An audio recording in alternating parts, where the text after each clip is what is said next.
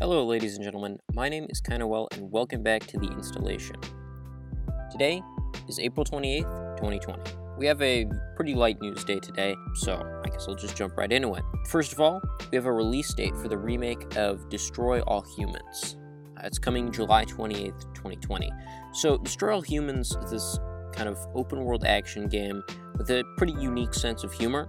I would say it's, you know, probably the epitome of 2000s era comedy in gaming. Again, that's coming July 28th, 2020 to Xbox, PS4, and PC.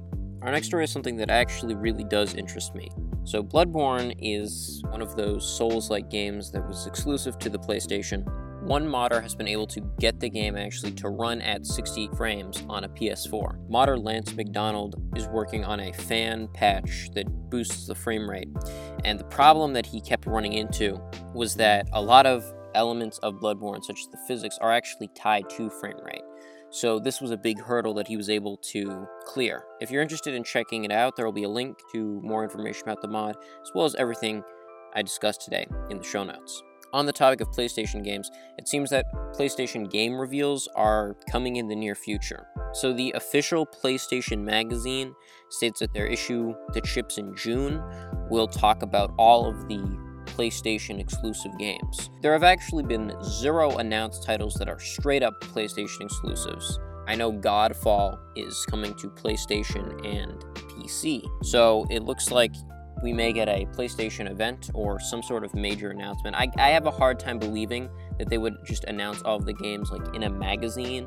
I have to think, especially Sony would do a, a larger event like that, which would mean we could be looking at events for both major consoles uh, in the month of May, which would be very exciting for me personally.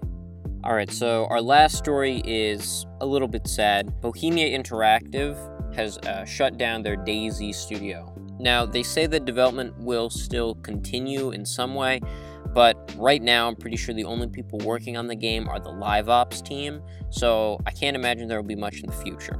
Now, all of the employees at the studio have been let go, so again, I'm not sure how development will continue. They're saying that DayZ development isn't closed, but if the studio's closed and there's nobody working on it right now, I'm not quite sure what the game plan is.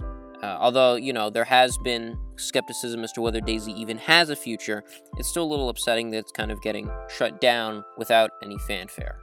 Anyway, that's all the news for today. Uh, there was a Cyberpunk 2077 leak that I was interested in talking about, but it got it's been taken down. Maybe we'll talk about that maybe on the weekend. I'm not sure. Thank you everyone for listening. I've been Cai Noël. This has been the installation for April 28th, 2020. You can follow me on Twitter at Tau Observer. Consider subscribing to the podcast and leaving a review. Thank you for listening, and I'll see you all tomorrow. Goodbye.